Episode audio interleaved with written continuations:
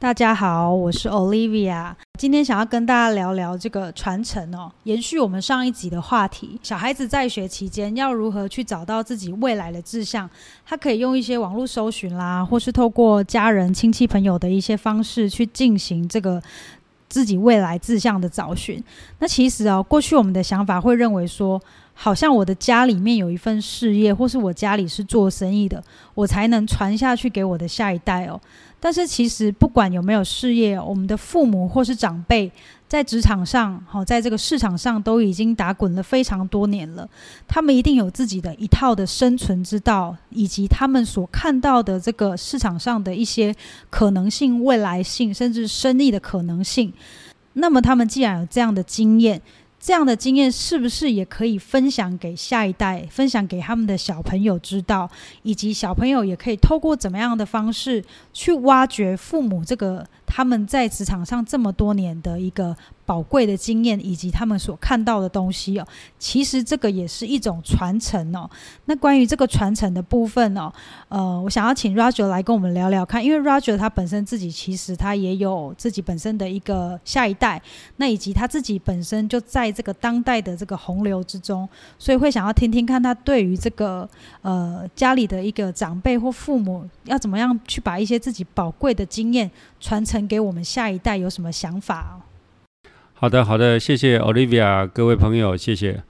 好，首先我先说一下哈，我个人本身也是一个裁缝之子了哈，就是我的父辈是经营呃西装店啊，就是定制西装、西服啊、西服西裤啊。那呃，我们是在一个乡下的呃地方，乡下的镇里面吧，啊。当时在八几年的时候呢，生意非常的好哈，因为台湾可能经济起飞吧，就大家对生活的呃需求也越来越高，那有很多上班族就采取定制服装这个方式来做自己的这个衣服啊，所以我们最高的时候呢，家里有呃七八个工人，在一个很小的镇上。这个是非常了不起的事情，因为我后面也才知道这样子的成绩真的非常的不容易。好，但是随着成衣业的发展呢，就对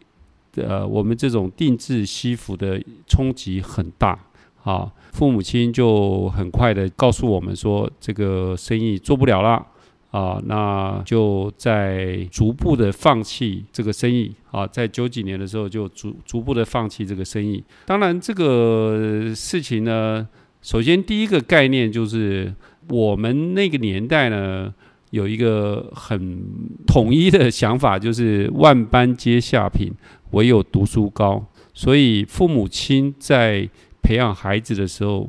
会尽量的希望他们呃读书。改变命运了啊！读书改变命运，让孩子能够到更大的城市啊，更多的这个呃经济机会的城市去发展，这样子呢，可能有更好的呃发展的机会。这个在那个年代看起来是非常正确的啊，也不是不正确。但是呃，后来我跟父母亲也有回顾了一下。我们这个行业当时赚到的钱呢，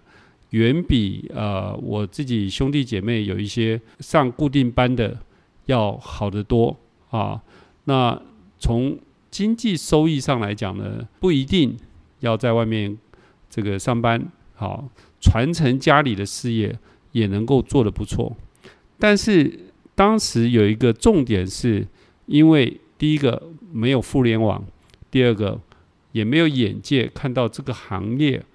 可以怎么经营，就就放弃了。这个是非常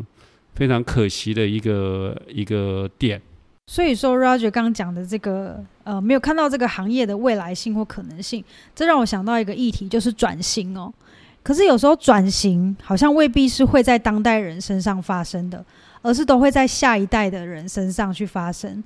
可是，在对当代人而言，呃，就是像呃，刚 Roger 讲，他的父母，他的他在裁缝世家，他的父母就是当代的人，Roger 就是下一代。如果要转型，有时候通常都是我们下一代的人去做一个这样子的呈现。那当要转型，或是说找到新的机会的时候，这个下一代的人他怎么可以去看这个？如何去找到外部机会，或者是说转型的过程中，当代的人要扮演什么样的角色？好的，呃，谢谢 Olivia。来，我我认为呢，这个议题呢，还是在当代的这个部分，不是下一代人这个部分哈。因为当时呢，如果我的父母是非常想要呃这个生意可以继续的传承下去的话，他们应该会找各种方式来来看看这个生意可以怎么经营的下去。那当然，当时的这个大背景更多的是，呃，父母亲的年纪也越来越大了，再加上要去找机会，本身就是一个需要体力、需要这个时间去做研究、去做安排的。那么我刚才有说了，他们本来就不认为未来的安排上希望小孩子接班，就是原来的设想上，所以就没有。做这方面的研究了。好的，谢谢 Roger。那我想问哦，这个是因为 Roger 的父母没有想要传承，可是其实在我遇到的一些状况里面，有一些父母他是很想要传承的。那对于传承这个动作，有时候下一代他是会很抗拒的，或者是说两代之间的一些对话并不是那么畅通的。那这样子的话，Roger 对于就是当代的人他想要做传承，那你有什么好的建议给当代的人呢？OK，呃，所谓的传承哈，还不见得是自己的子女了哈，也可以是呃专业的团队哈。那在这个过程之中呢，如果我们有这个想法要传承的时候呢，我们大概会跟接班人啊，这个接班人不一定是自己的子女啊，也有可能是呃你的职业经理人哈，就是来讨论未来发展的可能性。是有怎么样的可能性？他们可以用时间来印证这个说法是不是可行的，这个方向是不是可以执行的？当然，因为上一代的经营者可能因为他成功的模式啊，还有社会的大环境啊不一样，会造成说他们对于企业的经营有一些自己的看法。啊，那这个时候因为要传承，所以他们也必须雅量的接受整个社会变迁跟年轻人的想法，也要慢慢的融入进来，这样子才能够把传承这个事情呢讨论下去。哇，我觉得这个观点又有点颠覆我的这个既有的想象，我都会觉得说传承传承就是呃我的父母一定要传给小孩，但是其实我们在公司在这个职职场上。有时候，这个是原来的创业者、原来的创立者，他的传承不一定是传给他自己的小孩，他是可以传给下一代更专业的这个经理人来进行这些事情的。那他刚刚也有讲到一个重点哦，其实下一代接收到的一个资讯的方式，或是下一代在经营的层面所接收到的新的东西，一定会跟上一代的不一样。所以，其实是两边的一个对话的通道要非常的顺畅。上一代的人要接受新的东西，他必须要听下一代的。与此同时，上一代的人的一些经验，或是他走过的一些呃路，是不是也是给下一代的人一个很好的借鉴？这样是等于上一代加上下一代的一个呃一加一大于二的概念，是让这样的传承更具意义，而且这个传承可能不会止于是一代的传承而已，是吗？是的，因为有很多的生意呢，我举个例子啊，像。传统的这个呃碾米店啊，他们的方式就是把稻谷碾成白米之后来销售。那他们主要的对象也是街坊邻居。传承下去的时候呢，可能米店它必须要对于产地的掌握，还有对于营养的均衡各方面的东西都要涉猎，跟。上一代的人，他的成功的基础是完全不一样的，啊，这个是一个客观的事实。就像我们现在，呃，国际物流业也存在这样子的议题，国际贸易因为互联网而缩短了距离。这个距离呢，包括了呃沟通的距离，还有包括了运输的距离。哈，现在更多的运输方式把货物的运输时间再度的缩短。所以啊，以前我们在年轻的时候根本就没有听过所谓的电商的概念。哈。但是大概在这五年，好，那电商的崛起却是非常的恐怖。以我个人来讲，比较没有服务到电商这样子的客人。但是我们下一代的人，可能电商会是一个很重要的客户群。所以至于说怎么经营的方式呢，就要好好的讨论跟沟通了。好，我在这边只想。提到就是说，传承它有时候也是一种利害权衡之下的产物。怎么说呢？就是说，现今这个社会各种行业竞争非常激烈，如果有一定的专业基础的帮助下，是能够帮助到下一代更好的在社会上立足，而不是说一定要限制他们在某个行业的发展。那我觉得这样子的传承才有意义了哈，因为有很多上一代的人，他因为选择少，所以他只能在某一些行业里面去做努力。但是随着他自己的家庭条件的改善，那他的小孩也有突出的能力在另外的行业的话，那就不一定要传承家里的事业。但是如果你本身，从事的就是一个欣欣向荣的行业，然后你的小孩很大一个可能性是有这方面的经营的天分的，因为他从小就会耳濡目染你所经历的所有的事情，所以在这方面理论上是有一定的优势的，这个也是现实情况，并不是凭空想象的。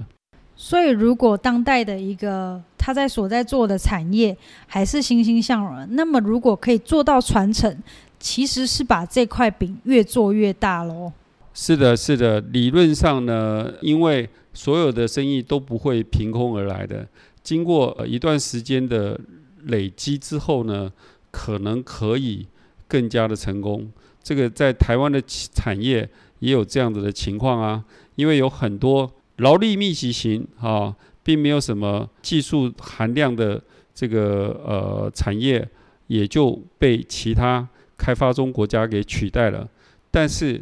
现在以前的纺织业只要能够织出布来就能卖了，现在织出布来根本就卖不掉，因为你便宜还有别人比你更便宜，所以现在你织出来的布是别人非买不可。什么意思呢？你你可能有很大的这个排汗功能，这个温度凉感的这种布料，或者是特别保暖的布料，但是又轻薄，那你这是有科技含量的，所以有很多的品牌要找你合作，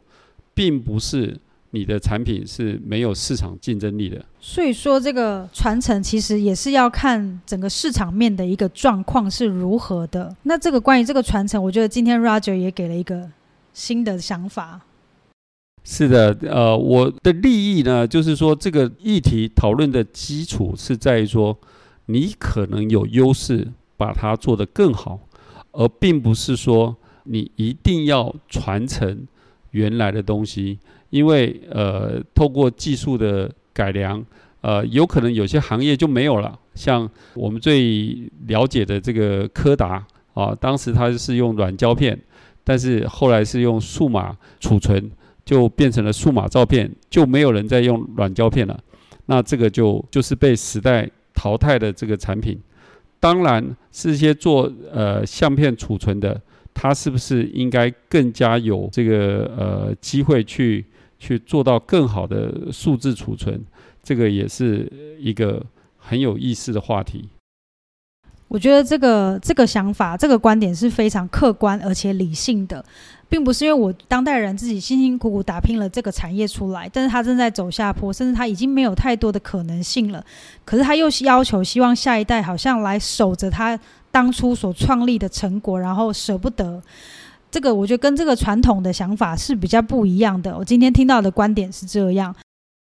呃，在这里我分享一下，像我们公司最近有一个很大的愿景，是想对接这个批发市场到批发市场。那像我个人在越南，因为有投资公司，那越南最近也是一个比较火热的这个市场，特别是对工业原料的需求。那么我们希望有更多的呃这个中国的工业原料，好。到呃越南的这个市场去，那在这个部分呢，呃，我们要做努力，是一代可以做的，呃，在这个部分呢，我们的努力可以一代接着一代，好，就是这这个议题是很大很大的议题，可能五年十年可以做到的成绩，跟未来的下一个十年二十年呢又不太一样。所以这个部分，如果说你的接班人是认同的，那就可以一直把这样子的理想给做下去，甚至以后除了越南之后，还有其他的国家啊，国家跟国家的这种批发市场的连结，也是一个很大的议题。那那么作为一个货代来讲啊，作为一个供应链公司来讲，这是一个很宏伟的目标，一定不会是一代人就可以做得很好的。好，那一代接着一代去做，才会看到一个不错的成绩。谢谢。所以说，如果说有一些父母，你正在面对你自己是当代，那你的孩子是下一代的时候，我觉得今天这个传承的一个观念，理性客观的一个想法，这也是一个很好的 suggestion 哦。所以说，如果今天这个你听了我们的节目之后，有提供给你一些新的不一样的思维，或是有什么新的观点，我觉得可以在底下留言给我们哦。是的，是的，有些家庭呢，可能也想传承，但是没有一个很好的个流程，或者是建议他们可以怎么来做。这个是一个呃另外一个议题，就是传承呢，要能够很好的继续下去呢，也是需要一些技巧跟一些专业的辅导才能够做得下去的。也希望借由今天这个议题，能够让更多的产业。可以延续下去，越做越强，啊，这样子也能更能够在经济的竞争里面去生存下来。对哦，非常谢谢 Roger，最后还是关系到我们整个这个大环境跟市场面哦。那非常谢谢 Roger 今天的分享。谢谢谢谢 Olivia，谢谢各位朋友，谢谢。